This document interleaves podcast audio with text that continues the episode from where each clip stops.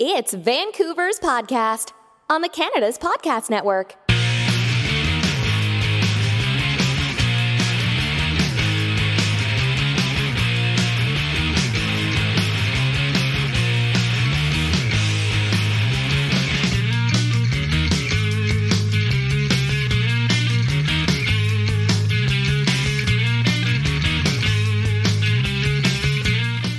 Hello, this is Robert Smigel coming to you today with Vancouver's podcast, a member of the Canada's Podcast Network, where we talk to the entrepreneurs who are making it happen here in Vancouver, British Columbia. Christiane Hayward has been educating children and adults for over 40 years. She established her unique parent and youth book clubs in 1996 and founded the Lyceum in 2007, where she now facilitates 11 book clubs seven writers' workshops, and literature and art classes for young children with her talented staff. The Lyceum's unique and specialized learning environment is designed to bring out the best in all program participants. She is committed to building community and inspiring a sense of social responsibility in those that she engages with. Well, Christiane, welcome to the show. Thanks for taking the time today to be here for all our listeners. Thanks very much for having me, Robert. Okay, I want you to tell us a little bit more about yourself, where you're from, and give us the details on your current business. Sure, I'll try to keep it short. Um, I was born in Halifax, Nova Scotia, and eventually my parents made it out to Edmonton, where they had my four brothers. So I have four younger brothers. Um, my parents are uh, of modest means, both of them worked.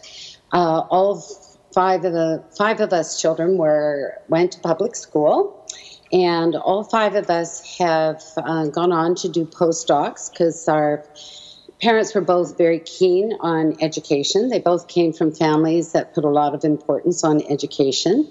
And uh, remarkably, it wasn't just the schooling education. It, when we each turned 18, we were um, given a, we were matched in whatever money we had made by then. We were given a match to travel across Canada because it was requirement that we saw Canada to know where we came from before we traveled Europe. And then all of us have traveled Europe and traveled the world. And I think that was a really big part of my parents' belief in uh, building that humble nature, but also um, just educating you on how you fit into the larger pond, not just the small pond. Um, my uh, four brothers, I have a lawyer, a doctor, a philosopher, physicist, and an engineer. They all have bust the millionaire um, dollar value. And then there's the eldest sister. I um, done my doctorate in education and done a postdoctorate in education again. And in that, um, we don't put a lot of money into education. so I have not bust the millionaire. Um, but uh, I do feel that uh, somewhat better about it when I was chatting with my brother, who's a prominent lawyer in Vancouver.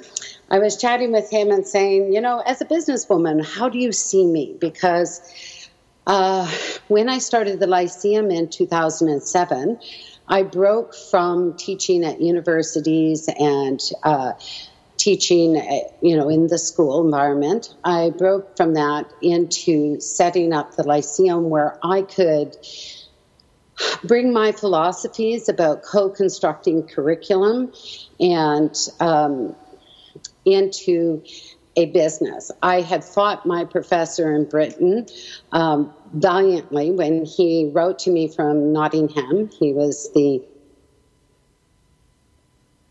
Christiane. In education, we need to learn the language of business. And I had always said, no, business and education can never meet. Education cannot um, be run as a business.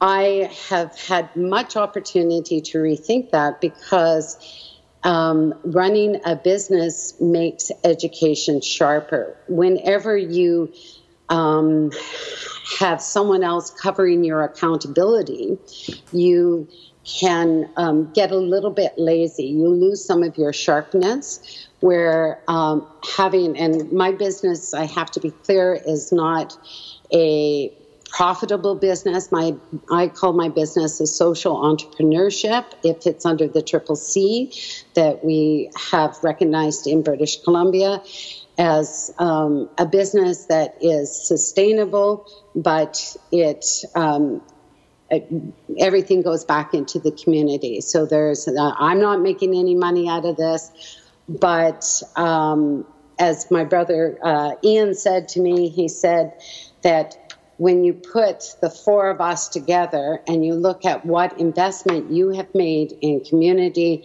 and the dividends that you have set out with the children and the adults that you touch every day of your life, you have outrun us tenfold.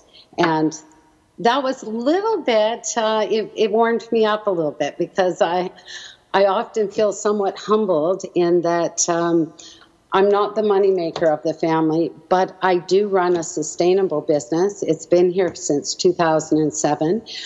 It warms my ears when I hear children run down the street saying, We're going to the Lyceum. And it used to be just a fully in my head, and here it is. Uh, a place that runs and that is part of their community.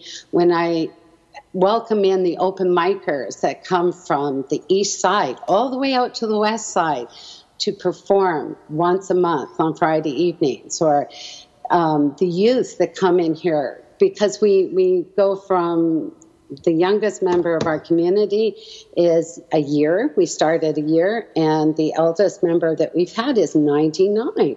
So we cover the whole age range. Okay, now, did you need financing to start your company, and how do you currently make money in your business now? Okay, well, to start off, um, finding anywhere in Vancouver as uh, a place to start up is very expensive, as I'm sure you, you have heard from all your other um, podcasters. Uh, it we we found a place and it needed a lot of interior work.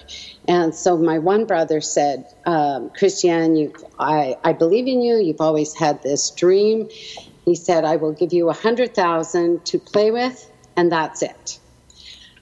So with that hundred thousand, it took us about fifty thousand to um, to do the interior stuff that we had to do because you have there's rules. You have to have the two washrooms, et cetera, et cetera.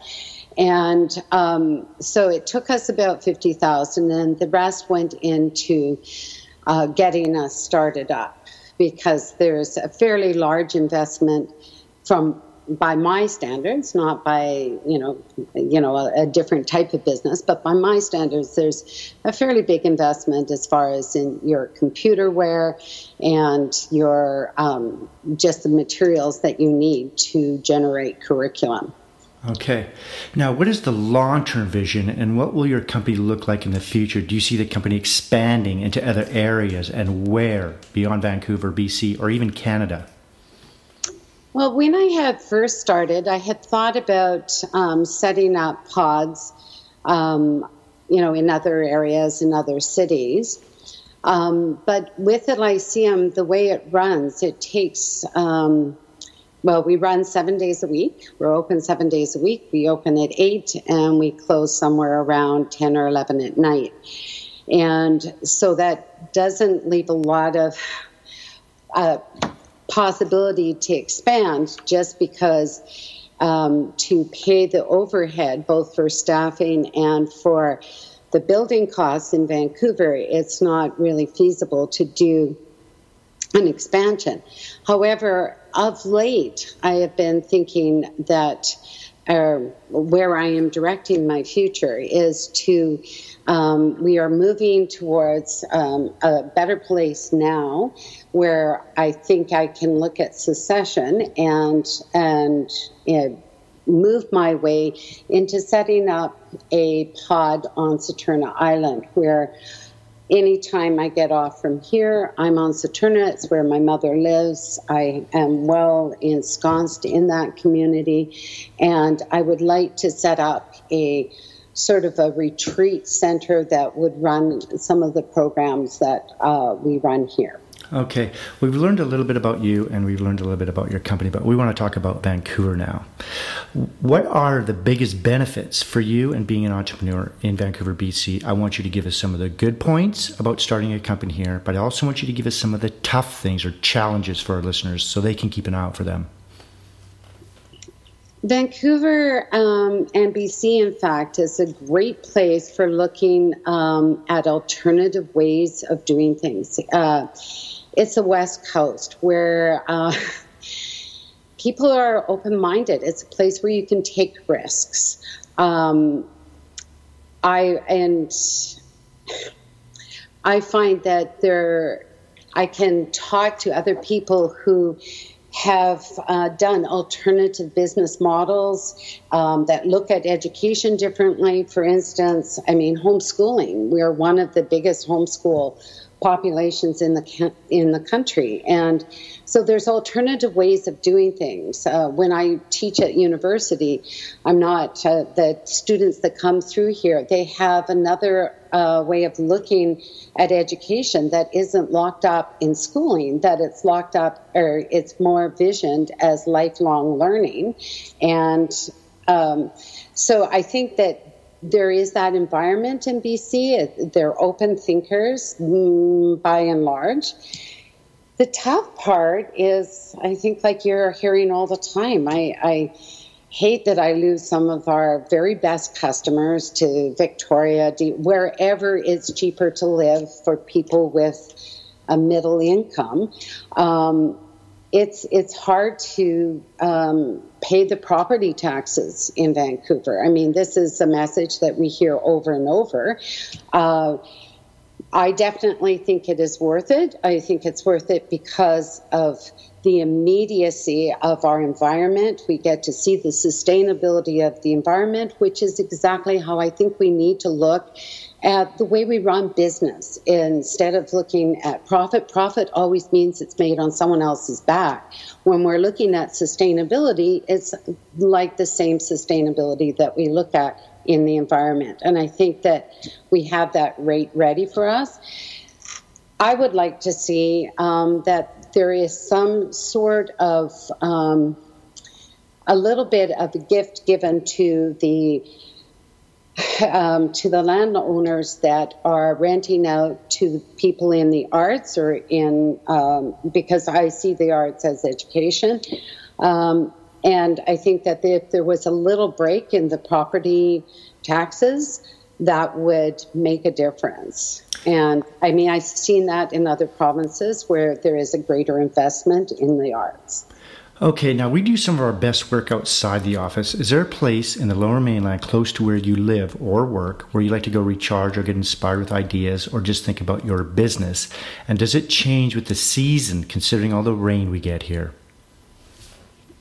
I'm very lucky because um, the way that this business runs is it is integrated so that um, when we're uh, studying a particular uh, maybe we're studying uh, something with the environment or we're doing writing outside the lines, we will go and write down, we'll try to catch the flavor of five different beaches. I mean, having the beach right there is such a, a, a gift. And so for me, recharging is usually um, while, like, for instance, let me just tell you quickly about this past weekend.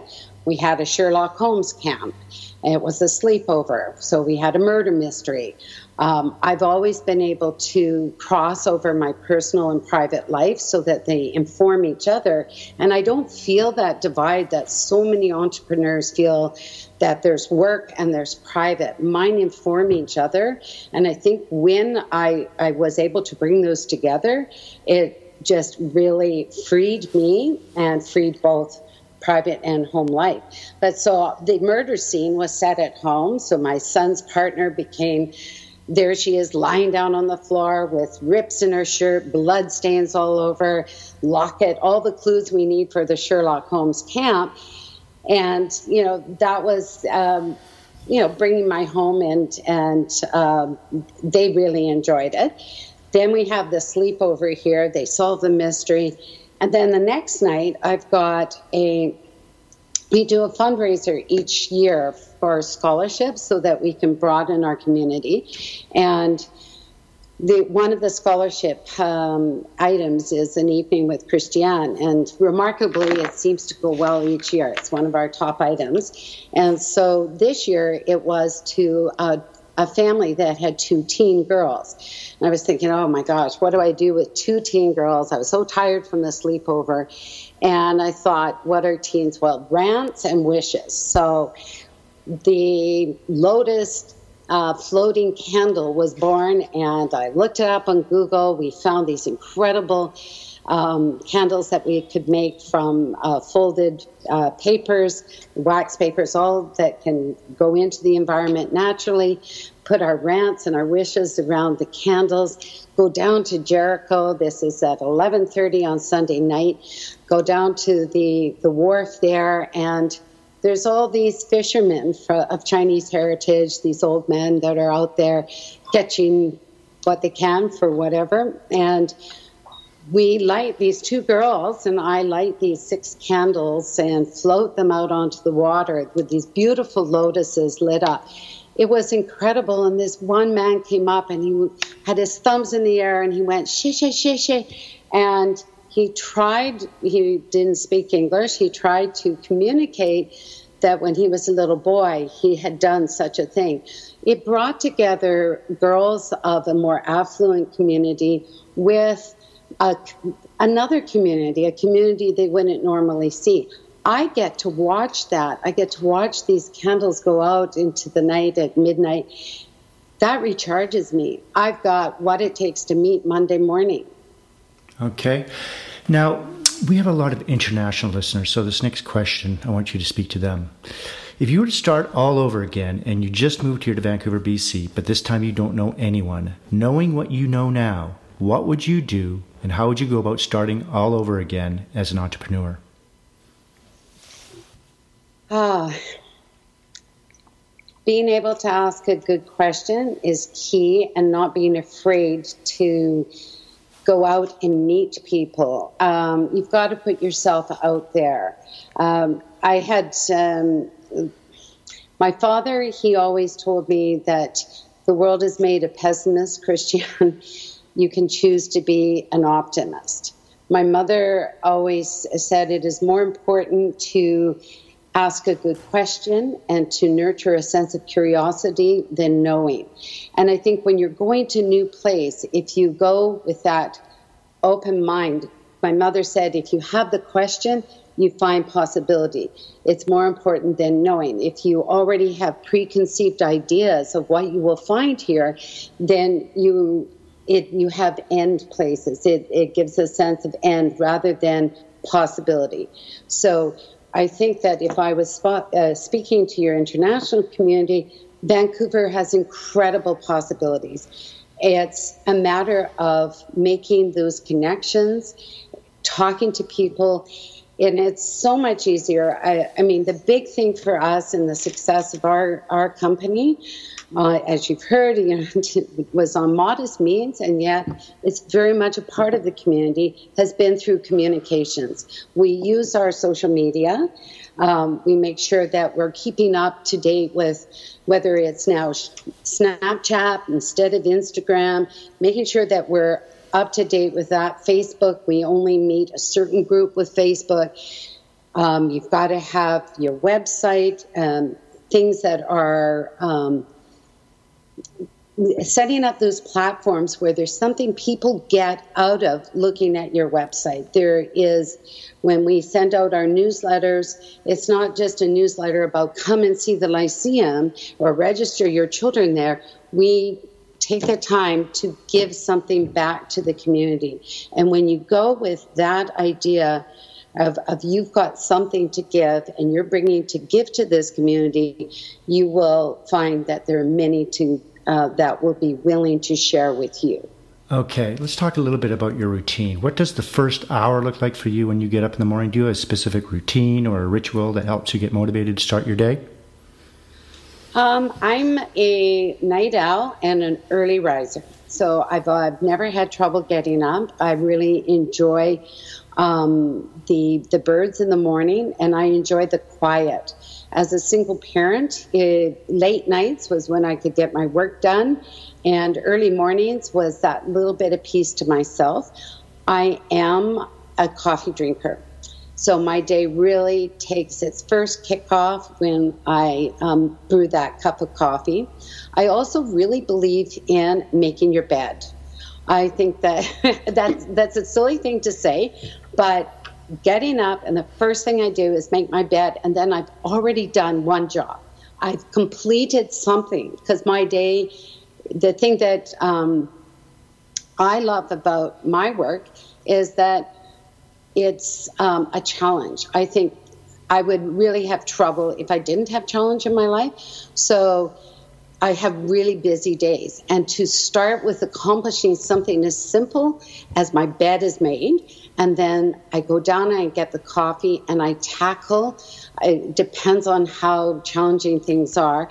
I try to tackle at least two of the tough emails or tough situations I need to do that day because I'm fresh in the morning and they always seem um, more uh, doable early in the morning. I find then late at night the demons come in, and it becomes tougher to do stuff. I find that uh, first thing in the morning, if I sit with that coffee, then I do those two tough emails. Then on the way into work, I try to, if I, you know, early enough that I can walk into work, I take in that beautiful ocean walk. If not, I always make sure to look right as I'm driving along Cornwall and take in that incredible place that we live.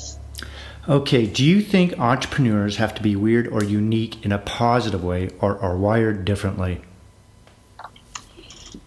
Um, I, I don't know. I think that we've come to a place um, in our our lives and our time where entrepreneurship is much more the norm. Uh, I don't see it as something odd. Uh, when I'm talking to the teens or working with the teens here at the Lyceum, uh, most of them are going to be starting some small sideline business, maybe uh, to to go along with what they work. But a lot of people are looking at entrepreneurship um, from their homes and trying to balance that. I mean, one of the things in BC that's also a distraction is just all there is to do the skiing and the sports, and just there's so much to do here. We have this incredible festival scene, and so to be able to partake in that, it's uh, if you can be more. Um, in charge of, of your time and how you do things. Um, I mean, that may sound a little idealistic, but I was listening to one of your podcasts and they said that, you know, being the entrepreneur is really different. And that's not my experience. I, I'm finding the entrepreneur is something much more um, uh, accessible. And, and people are sort of blending entrepreneurship and employee. And uh, I think that's kind of cool. Do you think that's a necessity in Vancouver? Because a lot of people have their regular paychecks and so forth, but they need to have a side hustle just kind of to pay bills. And, and therefore, being an entrepreneur is just kind of a natural blend with everyday life for them.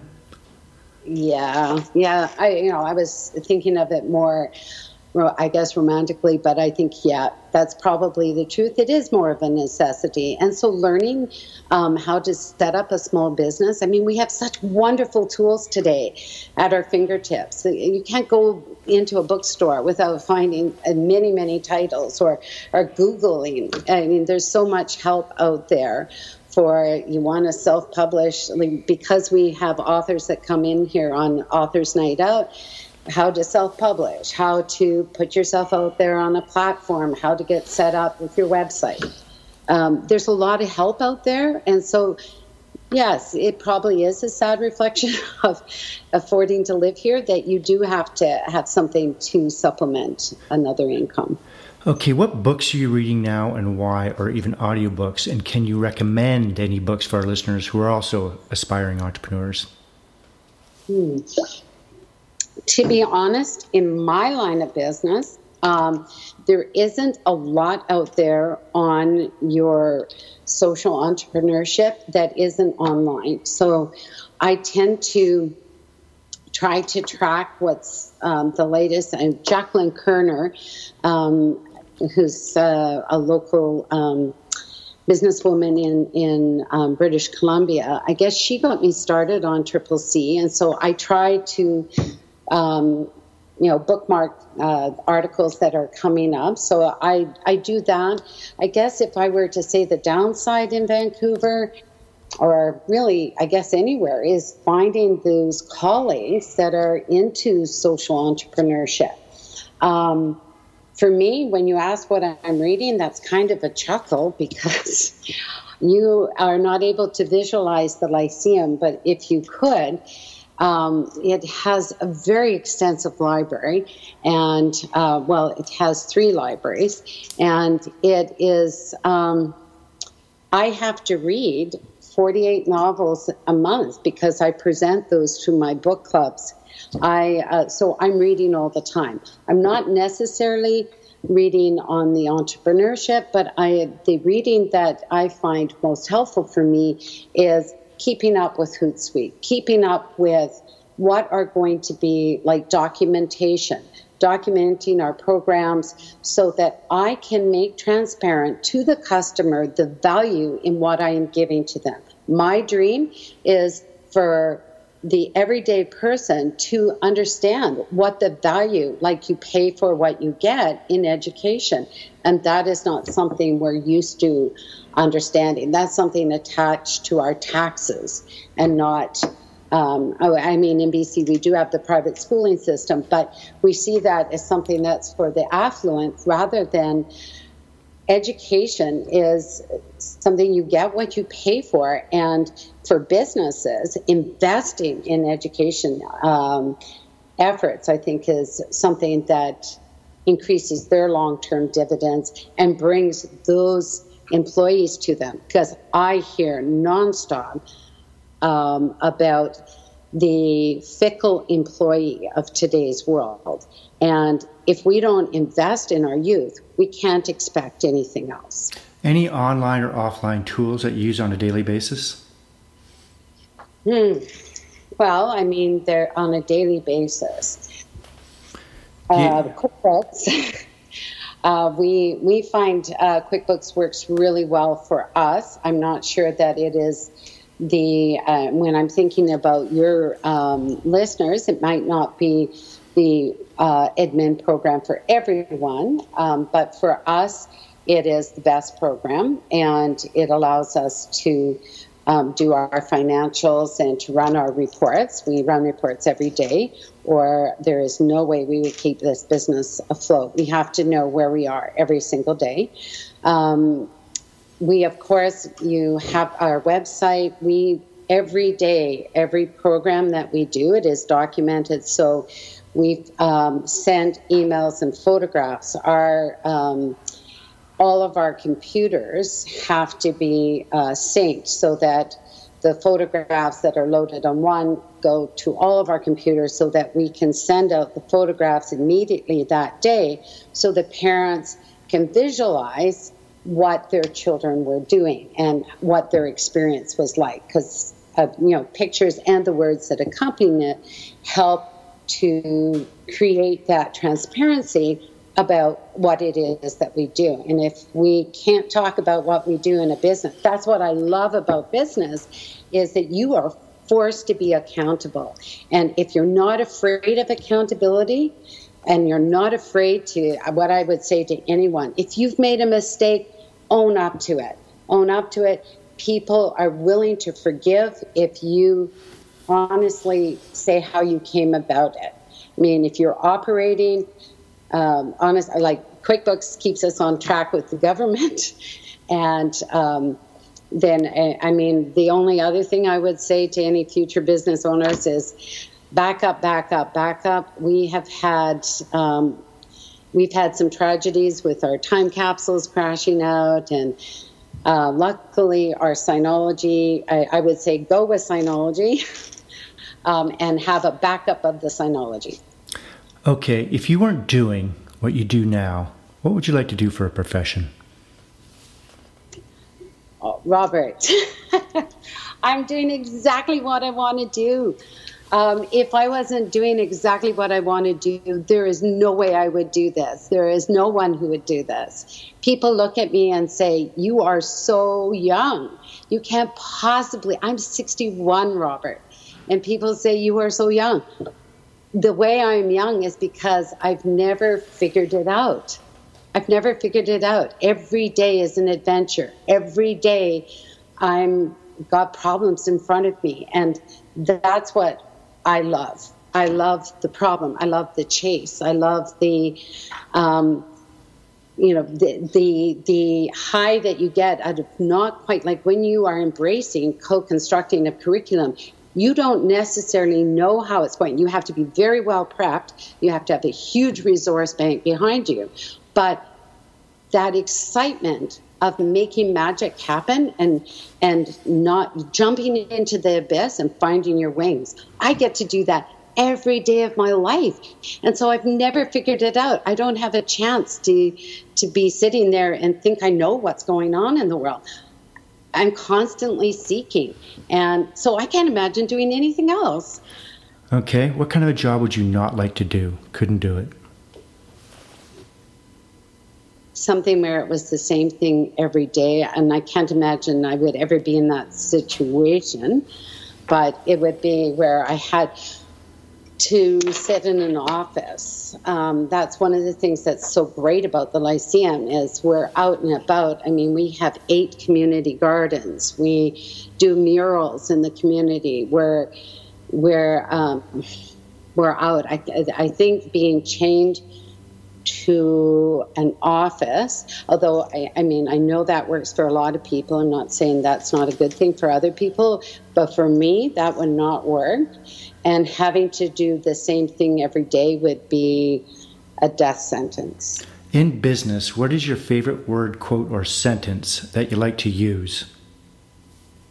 Ooh, well, people hear me often say, we choose the stories we tell. And um, I stole that from uh, a very famous news reporter, author, Lisa Burney. And she inspired me greatly, both as a business person in her own uh, right as an author, and as a, um, a just uh, what she did in the world as a reporter, and just as a human being. And she said that we choose the stories we tell. And I think that if we weave possibility, it's um, and, and look at problems and hurdles and roadblocks as opportunities to learn, as gifts to make us think and to find pathways that inform us in the future. They're gifts. If you look at it as this is the end rather than this is a gift to find a new pathway.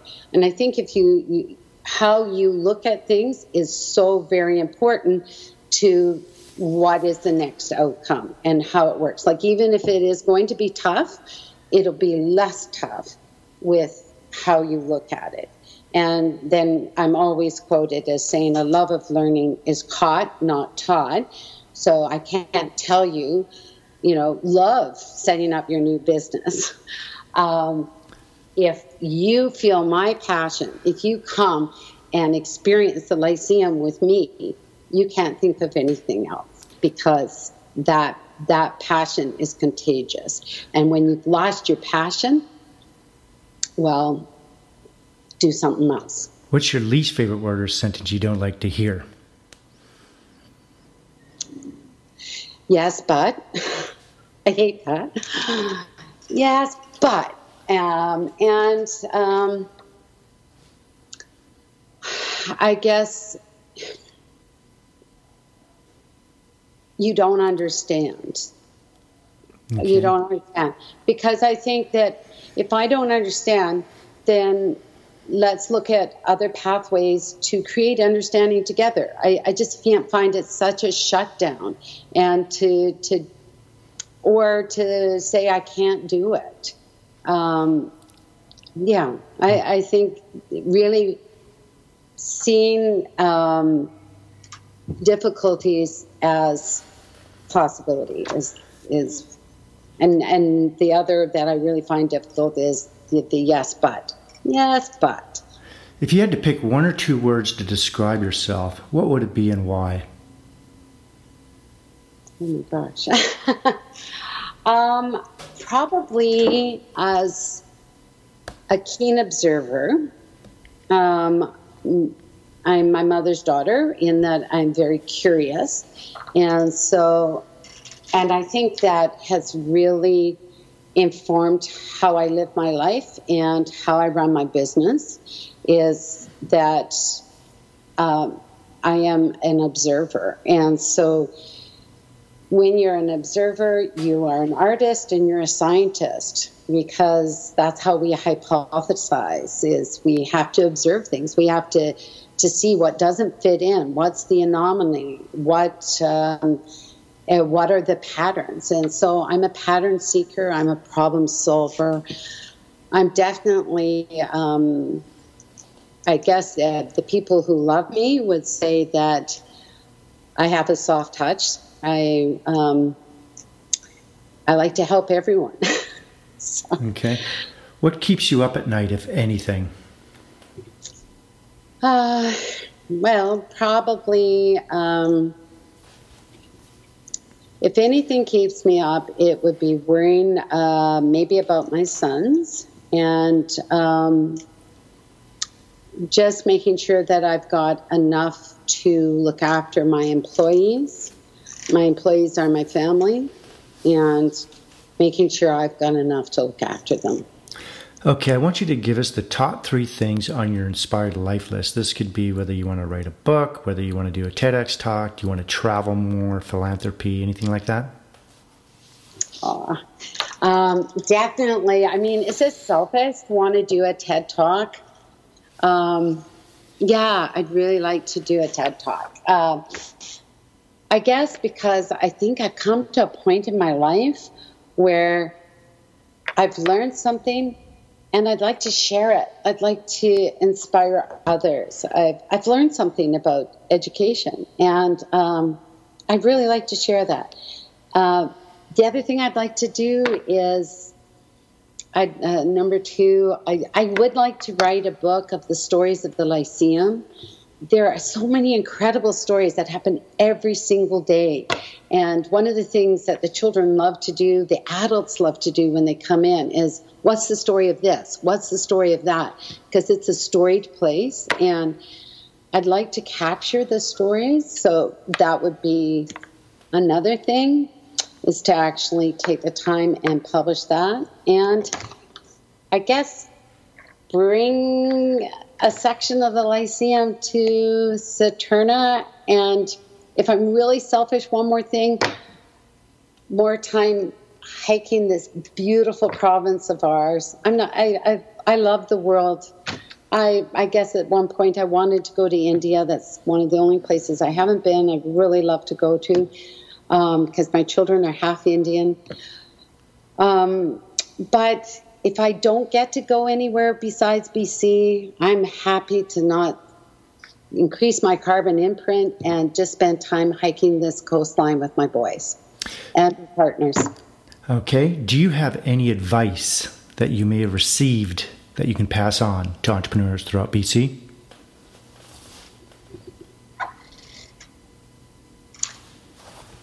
I guess um, to believe in yourself and to know that there are people out there to help. I mean, I was told no. I can't tell you how many times, Robert, I was told no about the Lyceum. And I mean, I will never forget Tom Morton, who owns the building. He actually was the architect who built this building. Um, who, you know, he wanted, he wanted to lease this place to me. He desperate, he, he fell in love with my vision. But he financially also had to make it work. And the city just was no, no, no, no, no. Now, at that time, the mayor was a customer at Kids Books, where I worked part time. I, I, always work at Kids Books to keep myself sharp. Um, you keep the you get the newest books, and also um, it doesn't matter why I work there, but it was a great place. But I helped the mayor, Sam Sullivan, at that time. I helped him choose his Christmas gifts for his staff, and the uh, incredible. Um, care that he put in to describing to me what he needed and the love that I put in to making sure he got exactly what he needed, I had a little in there. So when all was lost, and I had already told a reporter I was leaving for Alberta, this province didn't deserve what I had to give. I was going back to Alberta. I did one last thing. I picked up the phone and I called the mayor. And I said, you don't maybe know me. I'm just another citizen. You might know me. I'm the person that helped you choose your Christmas gifts at Kids Books, but I want to tell you what I'm facing. Now, I don't know if Sam Sullivan broke a rule or if he just believes in education or he took a risk. But the next day, we had the papers. I came back to Tom Morton here saying that we had the papers that we could go ahead with the building and the lease. He looked at me and he said, I have been in this business, because this is what he does, for a long time. Did you sleep with someone? no, I called the mayor. So never accept no. There's always a way. My mother said, question, be curious, and ask the question. You can always look at a king. It never hurts to ask the question. We are all humans on this earth, no one greater or less than anyone else. Ask the question. And that's how I got the Lyceum. Okay, interesting story. Okay, Christiane, are you ready to have some fun? Yeah, sure. Okay, great. Well, as an entrepreneur, uh, we are all very busy people. We're always connected, working long hours, and we're always online most of the time. We're going to take you away from all that. There's a small tropical island just off of Fiji that only has one phone booth there. There is no internet. This place does exist. We're going to drop you off there. You won't have a computer or smartphone or tablet. You can use the phone booth located there anytime to call the boat. We'll come pick you up. How long would you last before you made that call? And what would you do while you were there? Oh my gosh, this is a dream. So somewhere in, in on a Fijian island. Yeah, it's an island just off of Fiji. You know how many books I've read about this? Oh my gosh, um, a very long time. A very long time, um, because I love the problem solving. So first, I would have to find a way to sustain myself, to get food, to get shelter, and then a way to express my creativity, to be able to make things. So I, I guess I would be it would be like um, Robinson Crusoe. I would be there. I would set up my place. Eventually, eventually, I would have to call my sons. I'd have to call my sons and invite them to come and spend some time or bring their children, if they have children at that time, to come and visit me. But I wouldn't leave, I don't think. So, I would so the boat could be there for quite some time. Oh my gosh. I would set up some sort of business with the local islands. I would find a way. Oh my gosh, that is a dream come true. Okay. Are you really sending me there? Well, we're just saying hypothetically, just to see what uh, how you'd react to a, a, a situation like that. But, well, but never leaving. I've never heard that one before. Well, because it would allow me to use my creativity. I would have to find a way to communicate. I would have to find a way to find the next island, to set up a way of sharing and learning and sharing what I learn. And there would be a business because I'd have to set up a way of trade. Yeah, no, it'd be fun. Okay, good. We're going to wrap things up here. How can our listeners get hold of you? And is there anything you'd like to add before you leave us today? Hmm. Listeners can get hold of us at the Lyceum. You just have to type in the word Christiane, and it comes up as Christiane's Lyceum of Literature and Art. Um, you can also um, get us at our phone number, 604 733 1356. Um, we are really good at answering our emails, and you can contact us through the website as well, our Facebook page. There's lots of ways to contact us, our Instagram, whatever. Um, as far as words for your listeners, is I guess to to believe in yourself and to seek possibility. I think we have a rare opportunity on this earth to um, deal with the challenges that we have. We don't have forever. And it's finding the way to be graceful in the way we, we live our lives and the way we interact with others and take and give back. Great. Okay. Christiane, thank you for coming on the show. I've learned a lot about you, and I'm sure our listeners have as well. Well, thank you very much. Great. Okay. We'll see you next time. Cheers. Hey there. Thanks for taking the time today to listen to Vancouver's podcast on the Canada's Podcast Network. We hope you enjoyed the show today. Make sure you sign up for our newsletters and write a review for us on iTunes, and then connect with us on Twitter, Facebook, Instagram, and LinkedIn at Canada's Podcast. You can also check out what other entrepreneurs are doing across the country. See you next time.